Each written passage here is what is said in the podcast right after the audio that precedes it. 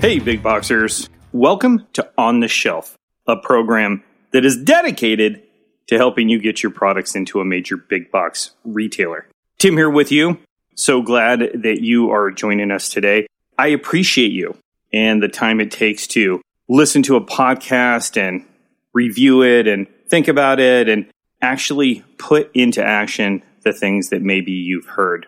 I hope that you will take a little bit of time this week to reach out to us, let us know how we're doing. Leave us a comment on iTunes or Stitcher or wherever it is that you listen to the podcast. We appreciate that, and it helps other listeners understand what you might be getting out of the podcast. Today is a great day. Today we have Tracy Postic on the program. And I thought it would be interesting. I met Tracy at an ECRM session. Not that I was actually attending the session, but the session was being held in Orlando, which is where I live. And Joe Tarnowski was there, and you guys know Joe from the uh, Flash Topic panel discussions. And so Joe and I met up over dinner at the session, and he introduced me to Tracy. And what a story she has to tell.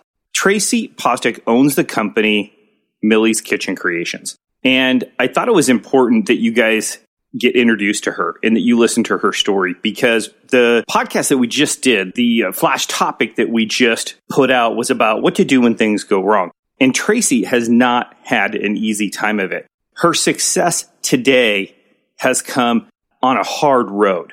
Okay. And she's going to talk a little bit about that. And I don't think that there's anybody else out there better to tell you how to keep going, how to keep moving forward, how to keep making it happen.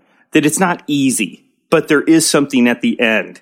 And what's at the end is awesome. And she just has such a positive attitude. She's such a nice person.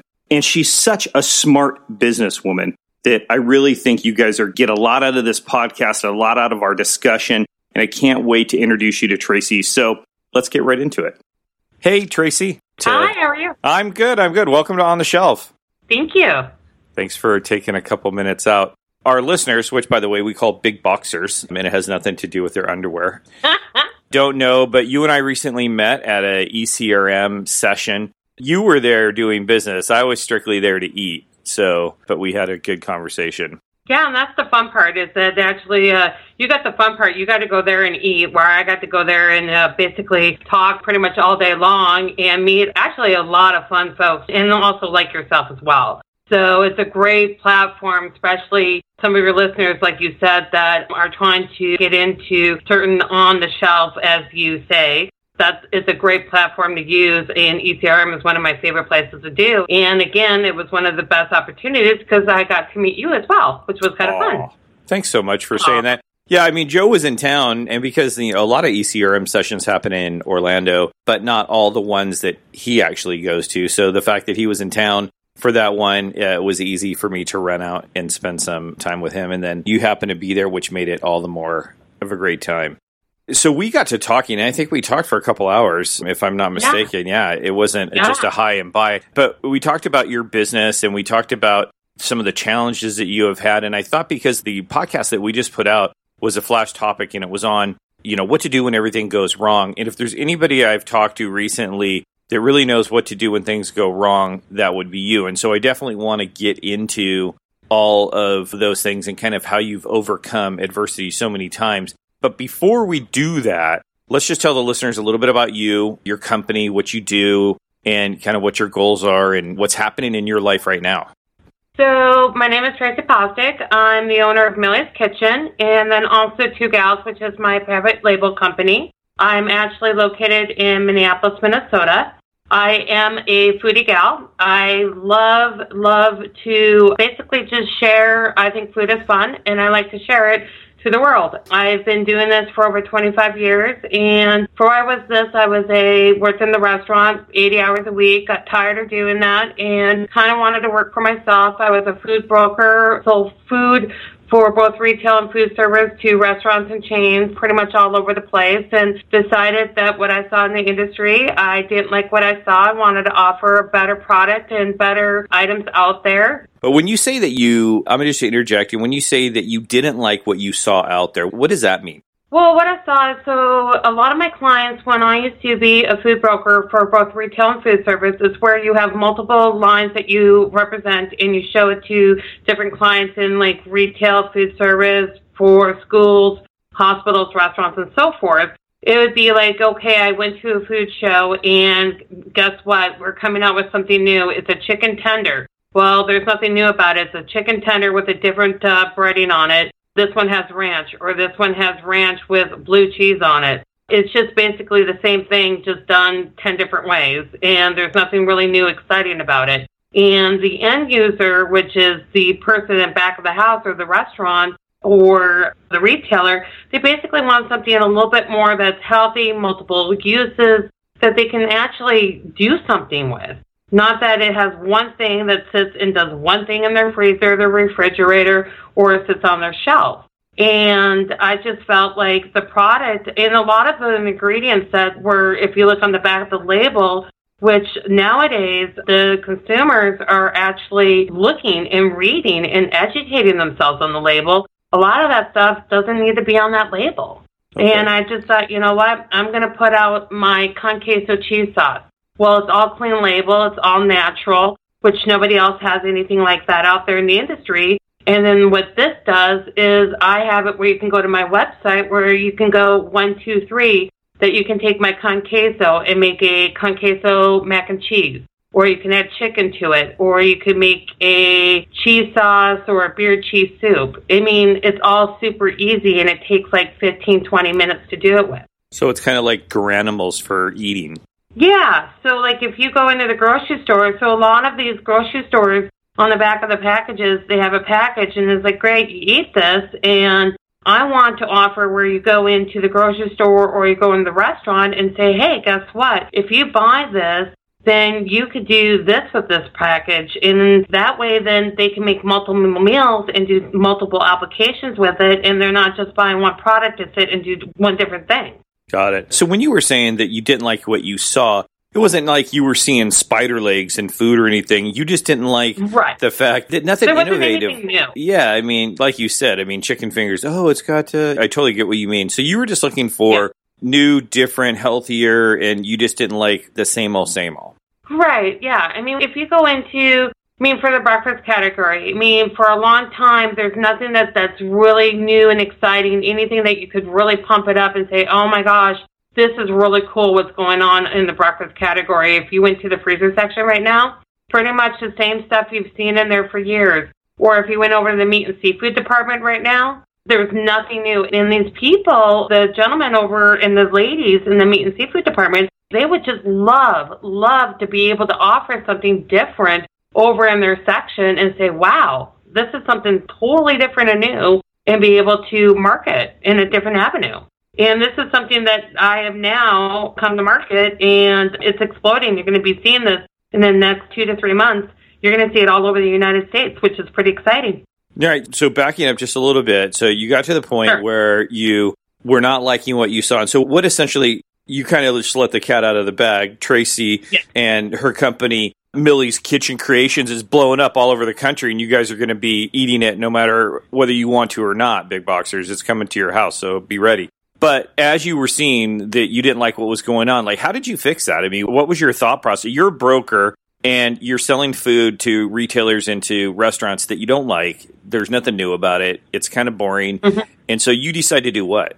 So I decided, so what I did is, and a lot of people were absolutely astonished, and especially my family. I actually quit my job and moved out of my house, rented spaces for the last four or five years. I've been renting. I've lived in people's basements. I've took everything out of 401k, out of my savings. I've taken odd jobs here and there, and I've spent every single dollar and everything in creating this company. And one of the things that I've done is I took all the criteria and everything I've learned as being a broker, when I was in the restaurant, when I went out to eat, what I saw, and even sitting in parking lots or going into like the grocery stores or in convenience stores. And I pretend I'm a customer and I start up conversations with the actual people next to me. It's like, oh, you know what? I've never been here. What is this? What's good in here? What do you recommend? Is this salad good? What do you like? And that's how I gathered information and decided how I was going to start developing in my line and what people were looking for and what they wanted. And then I asked friends around the country of different states and family members to do the same thing for me, which they did. And I collected all that inventory and intel and product and started to work on my line. I know it seems on the surface like it makes sense, right? Oh, ask people right. what they want and then give it to them. That seems so simple. But so many times I run into people that have created a product and then they're trying to create a issue for this product to solve. So there wasn't an issue there first, so they're trying now to create this issue for their product to solve rather than just going to people and finding out what it is they want. So it seems simple, but a lot of people don't do that. And so hats off to you yeah. for doing that. And then also, big boxers, I just wanted to take a second and have you put pen to paper and note that what Tracy just talked about, that's called going all in. Okay. I so often I talk to people that want to put a toe in or they want to put two toes in and they want to see like maybe I'm going to put my product in retail or maybe I'm going to pull it off the or maybe I'm going to go to big box retail and do that and Amazon. But there's a difference between really going all in and trying something. And when everything is on the line, then everything's on the line. And it, Tracy, it sounds to me like when you're putting everything and pulling it out of your 401k and living on the jail cell of a basement in somebody's house, that's going all in. And you know, one of the things that I really have to say is if you really want it to happen and you really believe in what you want and you believe in what you do, it will really happen for you. I can't tell you how many people that say that, you know what, I really want to do this. I have a great product or so and so said that I have the best salsa or I have the best or I have a really good barbecue seasoning or barbecue sauce and I should market that. Well, that's great that someone said that to you, but you have to believe that. If you don't believe 110% that this is the best thing and you're going to change someone's life and you're going to really make a difference and people are going to just think, oh my gosh, I'm so excited. And if you're not showing enthusiastic and so off the top about this, then you know what? You're not going to get anywhere with it. And you have to, like you said, be on the line. You have to put all in. And it takes, you're going to have to be the cheerleader. It's not going to be your husband, your wife, your daughter, your family. You every day have to look in that mirror and say, today's the day. Tomorrow might be the day, the next day. But every day you have to look in the mirror and say, today's the day. I'm going to make it happen. And if it doesn't happen today, it's going to happen tomorrow. And if it doesn't happen tomorrow, it's going to happen the next day. You have to work at it and you have to put in the hours. If you don't, then it's on you. And I think you talked about getting a lot of pumping up from family and friends. And a lot of times you get nothing from them, right? In fact, a lot of times they look at you sideways, right? Like, what are you doing? Right. A lot of them thought I was crazy. Right. And they said, you know what? You know what? That's not a job. You should. Some of the family, I mean, they want to support you at the very beginning. And then after a while, they said, you know, if it was really that great, then you would have already been in business. You've already been selling this. This would have been going. But sometimes it's just hitting the right person at the right time and hitting that right account. And again, I have to say, you have to be your own cheerleader. You have to believe in your product. If you believe in it, that one person will look at you and believe in you as well. And that goes to big boxers. Sometimes, and I think we've talked about this on selling uh, podcasts, but the first person who has to sell your product is you. And a lot of times, suppliers, they get their product made and it gets to their house, and then they start looking for somebody to sell it. My recommendation always is, and Tracy, you're a living example of this, is that the first person to sell your product has to be you because you're the one that has all the passion for it. Mm-hmm. Yeah, and that's exactly right. I mean, if you don't have the passion, I mean, that's the one thing that I get all the time is when I'm sitting in the meeting and like at ECRM, for example, every time I'm sitting there in the meeting and or I'm in anywhere talking and showing and bringing my product to any retailer and I'm talking about it, they say your face just lights up. You're so passionate about it. You get so excited and you talk and you just get carried away. And I said, why not? It's so neat. I mean, why wouldn't you want to buy it? Right. And they get excited. And if they get excited, if you're excited about it, they get excited. It doesn't matter if you've been saying it for two years. That is every time you're in front of somebody, it should be like it's the first time you're saying it. And it's the first time you're excited about it. It has to be that every time. I agree with you. So to recap, Tracy was a broker, didn't really like what she was seeing. She decided to like cash it all in and go all in on her own business and come up with some food creations of her own that were amazing and clean and like I said, the Garanimals of food where you could pair them with it. And then things just went massively awesome for you right out of the gate, right? Oh, yeah, no, not right out of the gate. it didn't? I what happened? Yeah, so basically, I it took me a year. To, been in business for about five years, and the first year it took me for developing the concepts, and I wanted the, each product to interchange, and no matter where I brought the product, that the product could be sold to anybody anywhere at any type of business. Wherever I brought any item, that item could be sold. And one of the things was my challenge was is finding a co-packer.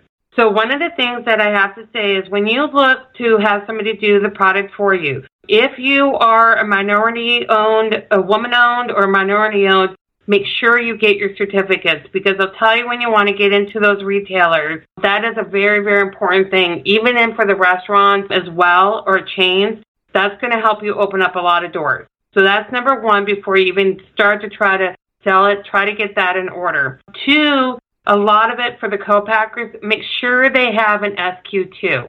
I'll tell you what, it was a learning experience for me. A lot of these don't have a lot of, they have an SQ2, but they're not up to speed. What's an SQ2? So there's a BRC, which is ready to eat. SQ2 is basically a level of a HACCP plan of a food insurance policy that means that they've meet special standards in the USD FDA government that will require for retailers like SuperValu and any of those larger Walmarts and all that stuff that would want to do business with you, you want to have an SQ2 to an SQ3 operation. If you do not have those certificates that show that you are clean that you meet safety requirements, food requirements, you are have a great HACCP plan, you have great sanitations in place and food preparations and so forth that they will not do business with you.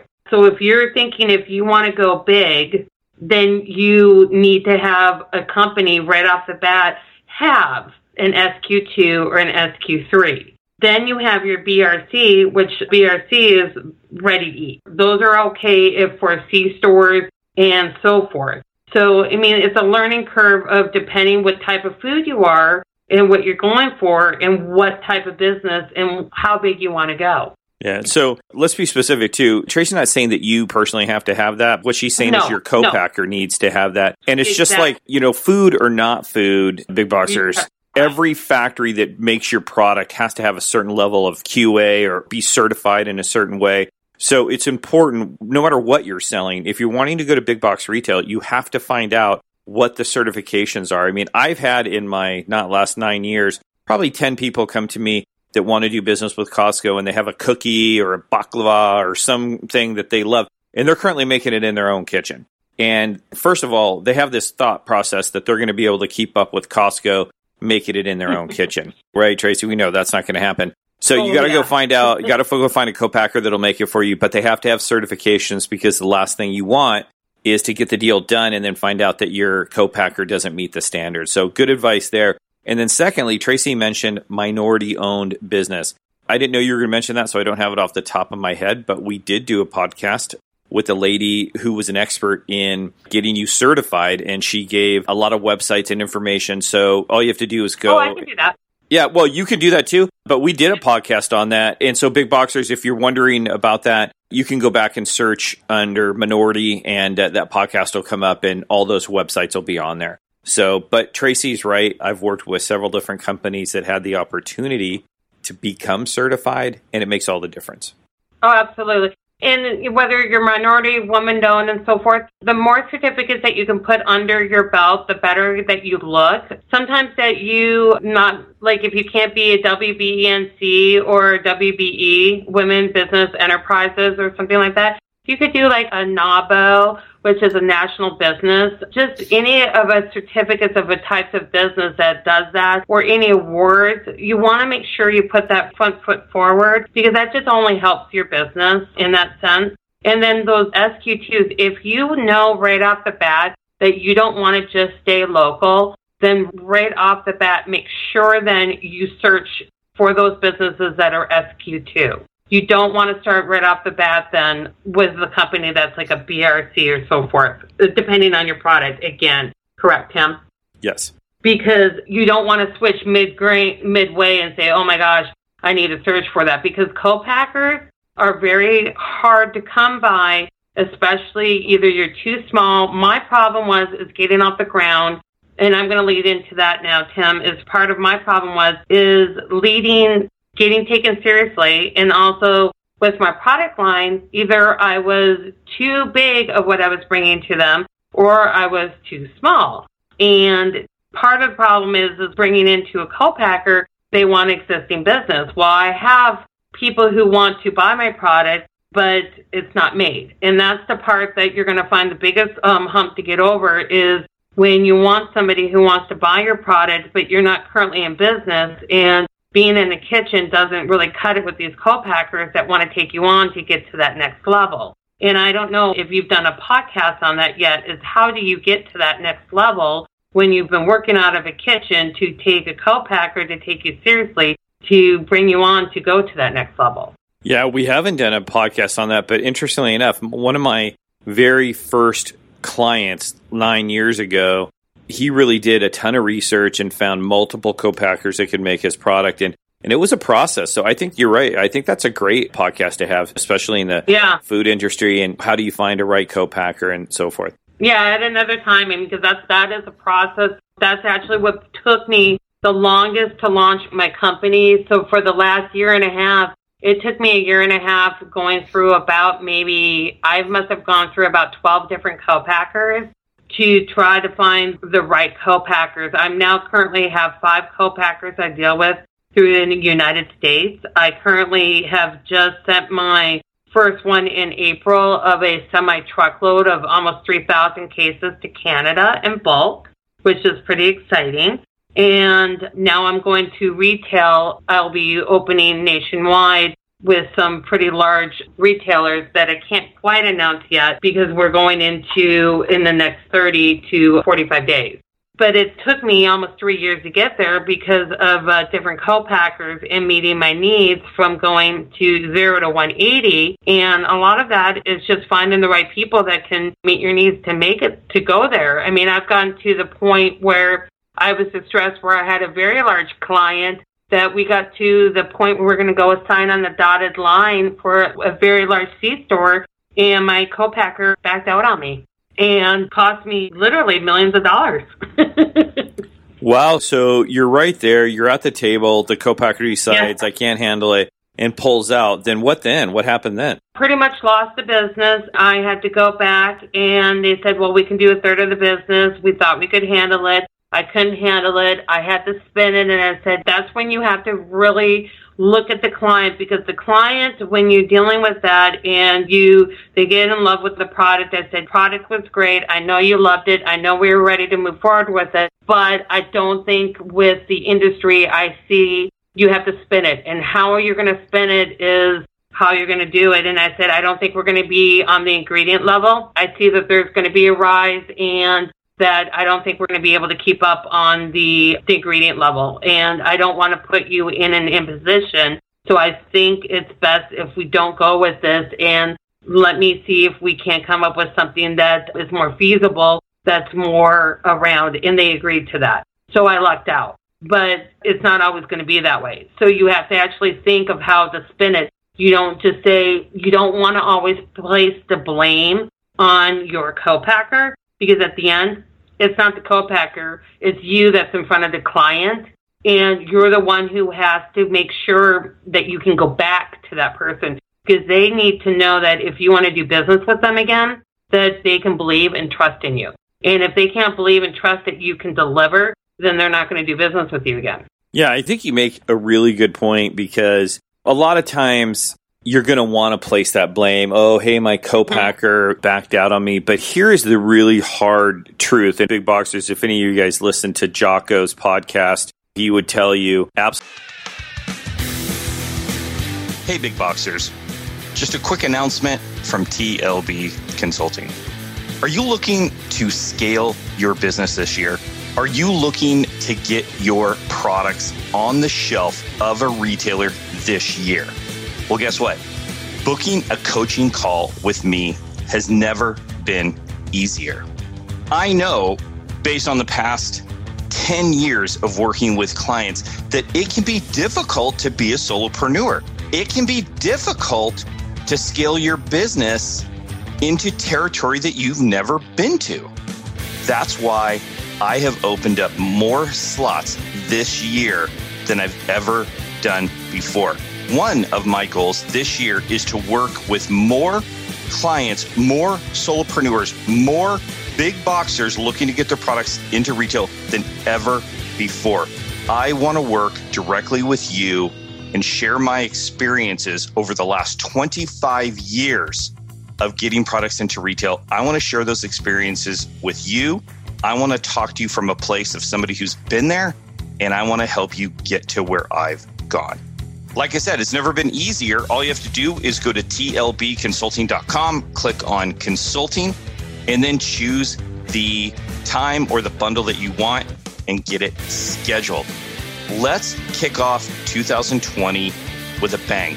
Let's get you the information that you need. I'm looking forward to meeting you.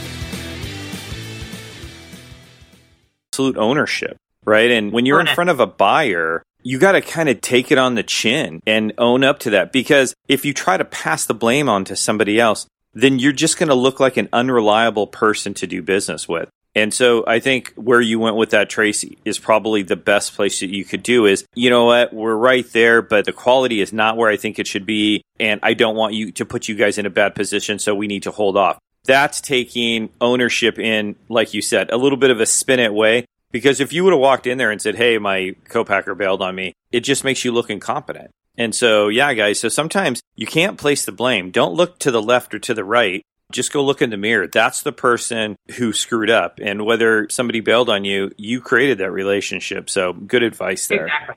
Well, and the other thing is when you do that, it also at the same time, you also said, Hey, I'm looking out for you. And when you look out for someone else's business and they're like, well, thank you. You know what? Is like, I'm sorry, and at the very least, I want to make sure that you're taken care of. They realize that, oh my gosh, this person is really looking out for my interest. That's a really, the really, really big thing. And that's what's really going to make them want to come back and do business. And actually, they actually said that, you know what? We really, in the future, when you've got something ready and it's all complete and ready to go, please contact us again, is actually what they said. So I've got my new product that's coming out, and once it's all in the market for a month and we've got the kinks worked out, I'm actually going back to them, which will be really great to do.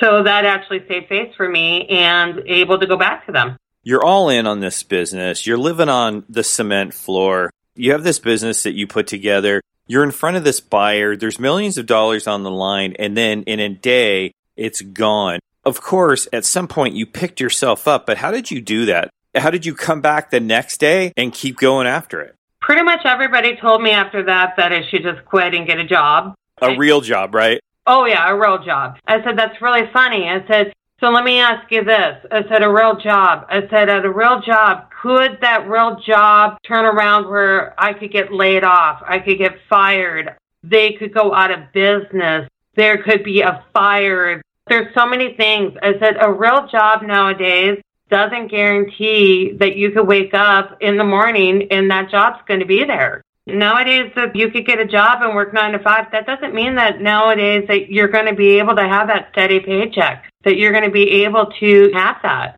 Hours can be cut. Jobs, positions are being changed constantly. You never know where you're going to be the next day or where your position's going to be. I mean, I saw it over the years with my company that I worked when I was a broker It got changed over, merged, and about, I saw about 20 different people get laid off from different changes of us gaining new manufacturer lines and losing manufacturer lines, and that people's positions got lost. So there's never any guarantee in life if you have where you're working for yourself or if you're working for someone else. It's just you have to decide how badly you want it and did I get discouraged? Absolutely. Was I devastated? Did it hurt me financially? Absolutely. Where and I had to get a part-time job, and I'm working 90 hours a week. I mean, I actually started at two o'clock in the afternoon, worked until 11 o'clock at night, got home, got on LinkedIn, worked until one in the morning, back up at six in the morning, and then until I started at two o'clock working on my company. You don't get a lot of sleep, but again, I want it, and the only way you're going to get it is you, to make it happen. And I was determined. I mean, it's hard. I, I got to tell you, you're going to have some days that you're going to be like, I just can't do this. I don't know if this is going to happen. And then you got to say, you know what? I can't quit. I have too much debt on me. right. But also at the same time, I've put so much into this and I know people are going to just really like it. And I just had to find that one place, that one person, and that one company that's going to make it happen. And I got to figure out how I'm going to do that. And that's the key. And talking to people, talk to people, find out. Don't put your head in a hole. I mean, think that this is a great product. Listen to broadcasts. Go on LinkedIn. Go on Facebook. Look at food companies. Read magazines. If you're interested in the cookie business, learn everything about the cookie business and how people got their start and then start researching it. That's how you get ahead. That's how you learn. But when you say that kind of getting through the dark times goes back to what you said at the beginning of the podcast, which is you have to really have this commitment and believe in yourself. And that has to be so steadfast that it's the thing that pulls you out of those dark times. Oh, yeah. Cheerleader. I am my own cheerleader. I look in the mirror when I say this, it's true. I mean this when I say look in the mirror and say, you know what? I have great product. I really know that this is going to happen. And when I say be your own cheerleader, be your own cheerleader. Tracy, do you have a expect. do you have a cheer that you give yourself? do you have one that you do in front of the mirror with pom poms? Do you have something? No, like I just look at them like today is the day. I just say every day I look at myself. I'm like today is going to be the day. That's all I say is today's going to be the day. Today's a good day. Today's going to be that day. Well, I don't That's think that you could be an entrepreneur or a salesperson without doing that every day. People ask me, well, do you think that you can sell it? I'm like, I'm a sales guy. I always think that I can sell it. I oh, always oh, yeah. think that they're going to buy it. I never walk into one meeting ever in my whole life thinking, no, nobody's going to buy this. I always walk in thinking it's already a done deal and it's already happened.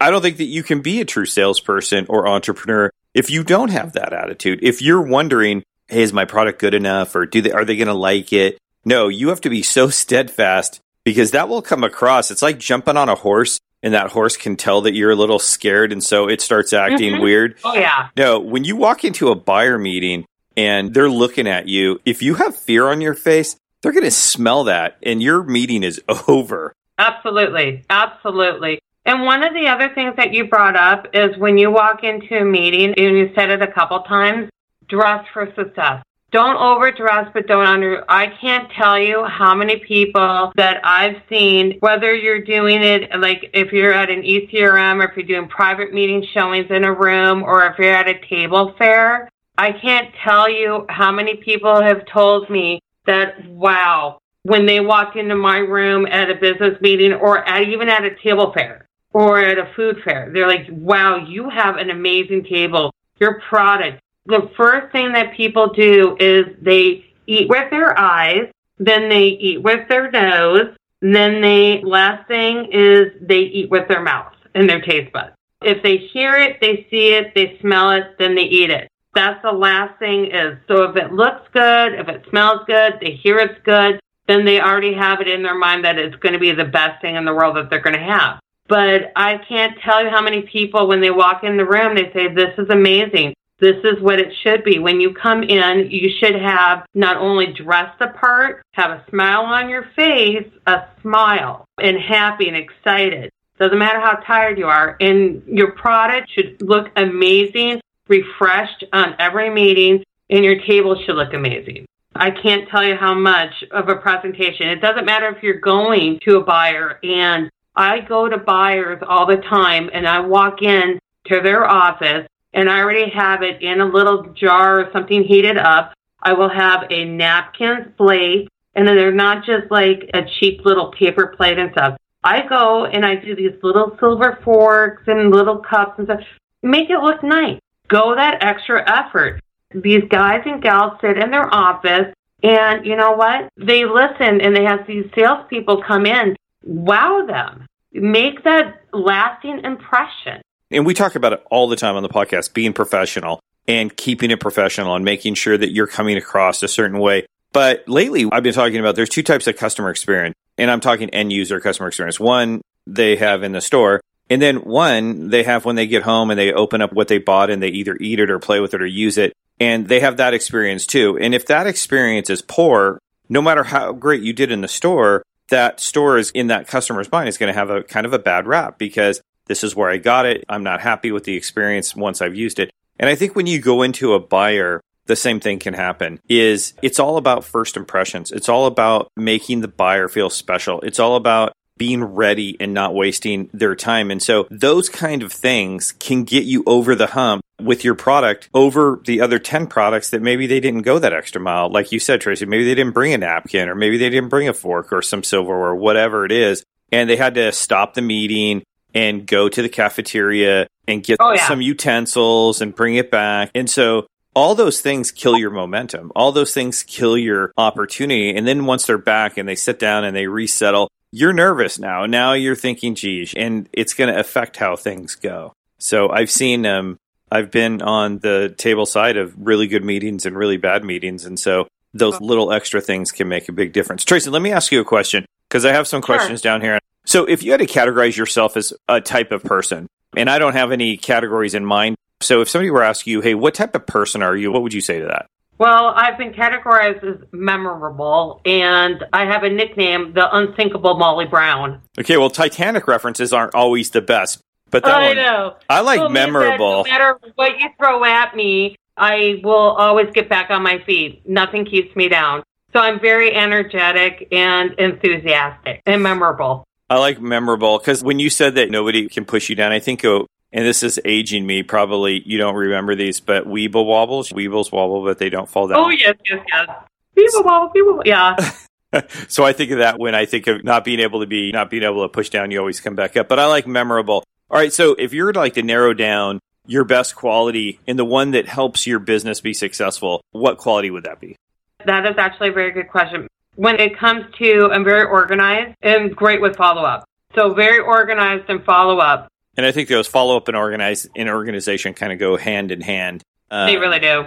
Joe said something to me before we met, actually. He said, because you're a very gregarious and affable person and come right up and the conversation's easy. But Joe said, but man, once she gets in the meeting, it's like a whole different Tracy. He's like, it's, you know, it's like it's on when he was describing you to me was saying that you had this personality that you share with everybody and you're laughing and everybody's good. But man, once, not that you're not happy and fun when you're doing your meeting, right. but that you just like take it up a whole different level when you're pitching your product. And I think you just spoke to that, right? You dress for the part, uh-huh. your place is looking perfect, and you just bring it up a whole nother level. So that's what I always thought about when I was thinking probably your ability to take it up a level when you need to. Thank you. Yeah, I think that's correct. And then you'll also, and then I follow the lead of who's in front of me. If they're looking to, like, okay, I need to wrap this up, or they're really enjoying what they're hearing and then they need more information, I read their body language. And that's a good. I want to ask you this. and I'm going to ask you a couple more questions, and then we're going to sure. probably wrap it up because I know we started a little bit late, and we may have to do a part two. I don't know, Tracy. We may have to do a part two. All right. I have been in buyer meetings where no matter what you did, I'll actually tell you, I was at a Walmart meeting last year in June when the buyer just yawned like the entire time and looked at their phone. And it was just so distracting because every time I would start to talk, he'd be like, I, like he would just suck me in. I thought I was going to get sucked in. His yawn was so big, and he didn't cover his mouth or anything. He was just like, ah, ah. So, have you ever been in a buyer meeting where the buyer is just so distractingly uninterested? Oh, absolutely. I've had them where they said actually why I'm in the middle of doing my presentation. They literally actually take their phone and they actually start texting right in front of me and don't even say a word. And then they start writing something and they're just looking around. And I just said, So, how's your day going? And I said, So, let me ask you this. And then I look at them and I actually ask them a question. I said, So, what's your favorite food? What do you like? I actually, instead of talking at them, I actually have them answer a question, a personal question. So then I draw them out of them being bored because they're bored because all they deal is with salespeople talking at them. Instead of talking at them, I want them to be part of the conversation because obviously they don't want me to talk at them. So I say, What's your favorite food? What do you like? What do you do? What's your favorite drink? I take it off topic to draw them out. I find out when I draw them out and when I find out what their favorite item is, then I figure it out and I work it in the conversation of some of one of my items.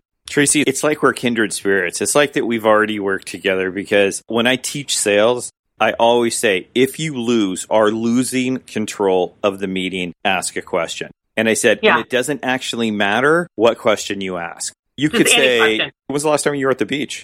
And it could just yeah. be like some totally random question, but the second they answer it, you're back in the game and you're back in control of the meeting and you can move on. So I love that. I love that, you know, they're texting and then you ask them, uh, what, you know, what kind of food do you like? Just one question to get them back engaged. And so, like I said, I couldn't answer that better myself. All right. One more question, and then I'm going to let you wrap it up with kind of the success that you're having right now. But if you took your company, so Millie's Kitchen Creations, what do you think is the one thing that sets your company apart from the thousands of people that are trying to sell food to retailers and to restaurants? It's funny you just asked that because somebody just asked me the, the exact same question. It's very simple. It's interchangeable product. No matter where I go, nobody has any product exactly like it because it's clean label, all natural, and it does multiple uses in my product, whether it's in the restaurant or the retail. It gives you direction on my website of how to do the one, two, three to make different items with it, which nobody's offering. So it's not necessarily an aspect of your company. It's actually your offering that is the one thing that sets your company apart from any other company because you can answer that question kind of two ways. One of them could be something that your company does or something that your company is, but you're actually right. the thing that really puts you guys apart is your offering, which I think is amazing. Yeah, thank you. Yeah, I mean, the clean label and all natural. I'm not organic. Some of my products are organic. Some of my products are kosher. Do I label that? No, because of the guidelines that are going through.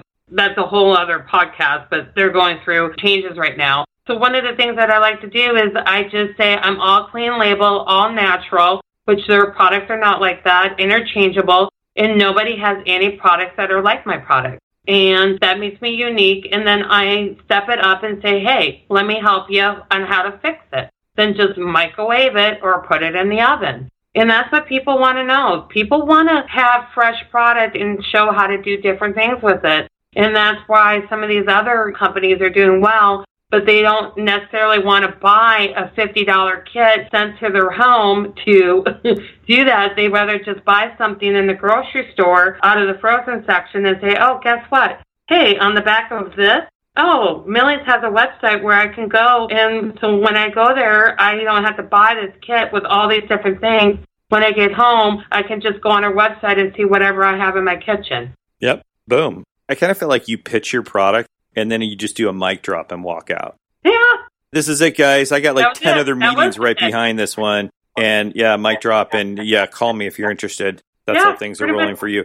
So give us the 30 second how awesome things are going for you because we can get into I know there's a bunch of other guys Tracy has been if you think that you're having a tough time you're probably not even close to all the different things that have set her business back to zero multitude of times but maybe we'll get into that on a different podcast but let's finish it up on a high note. I know you can't mention some of the retailers but what awesome things are happening right now? So the awesome things are happening right now is when I can say this for the last three weeks since I've been at ECRM and some of the other shows and RangeMe. I've really worked on the website and so forth. In the last two months, I've now launched to Canada nationwide. I have done 12 items, which I sent over 3,000 cases to Canada two weeks ago. So that is launching and everybody is very excited about that and they're already looking at doing another order.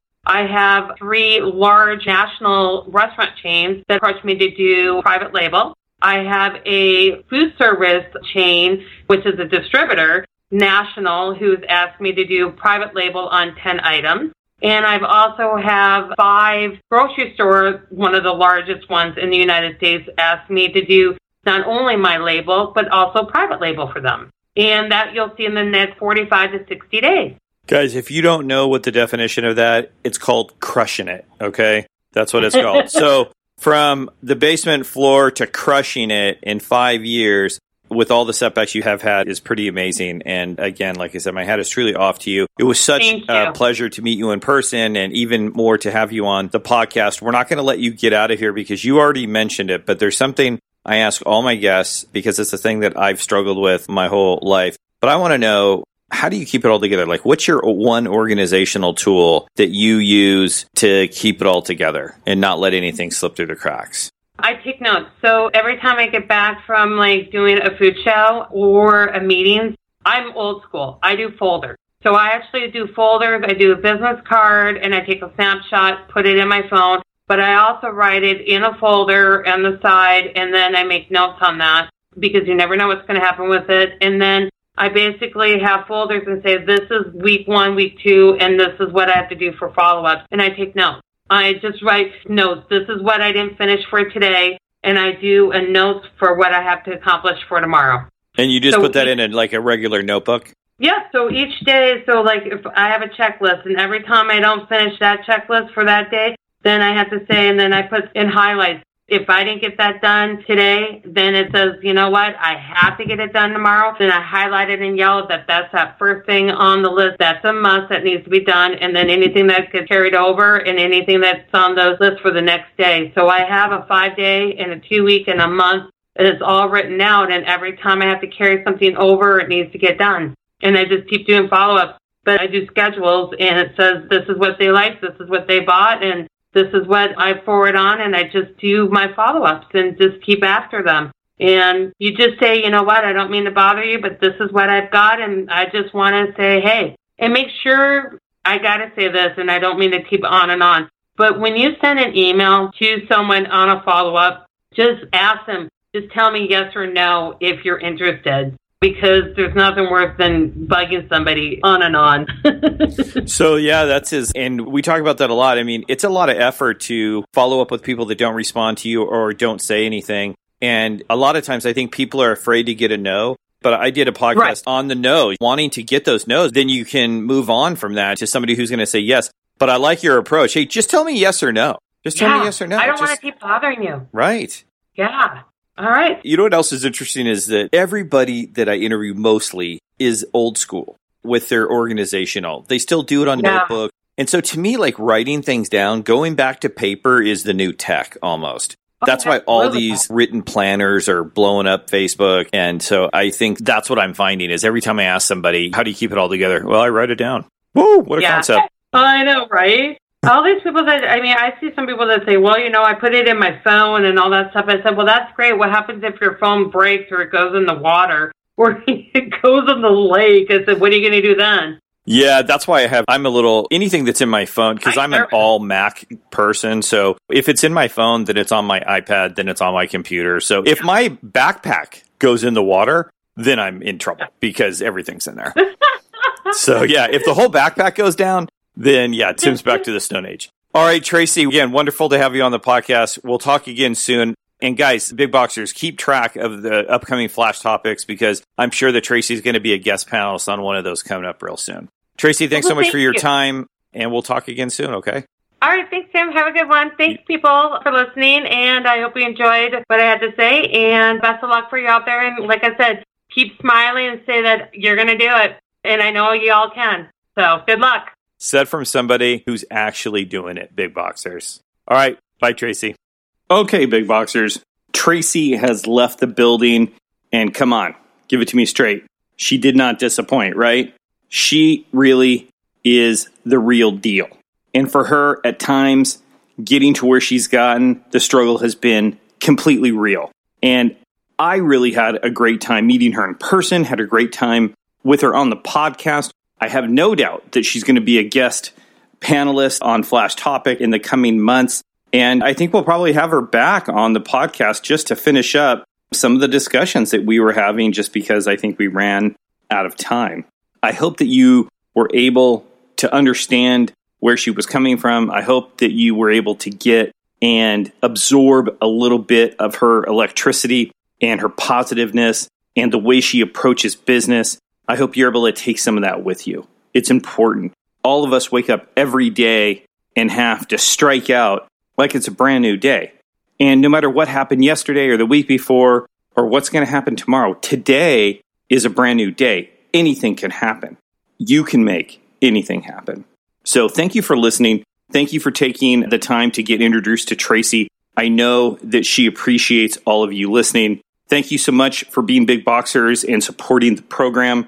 If you want to reach out to us, you can on Twitter at TLB Consult. You can reach out to us on Facebook at TLB Consulting. You can join our On the Shelf Now Facebook group, which is just on the shelf now on Facebook and hit join.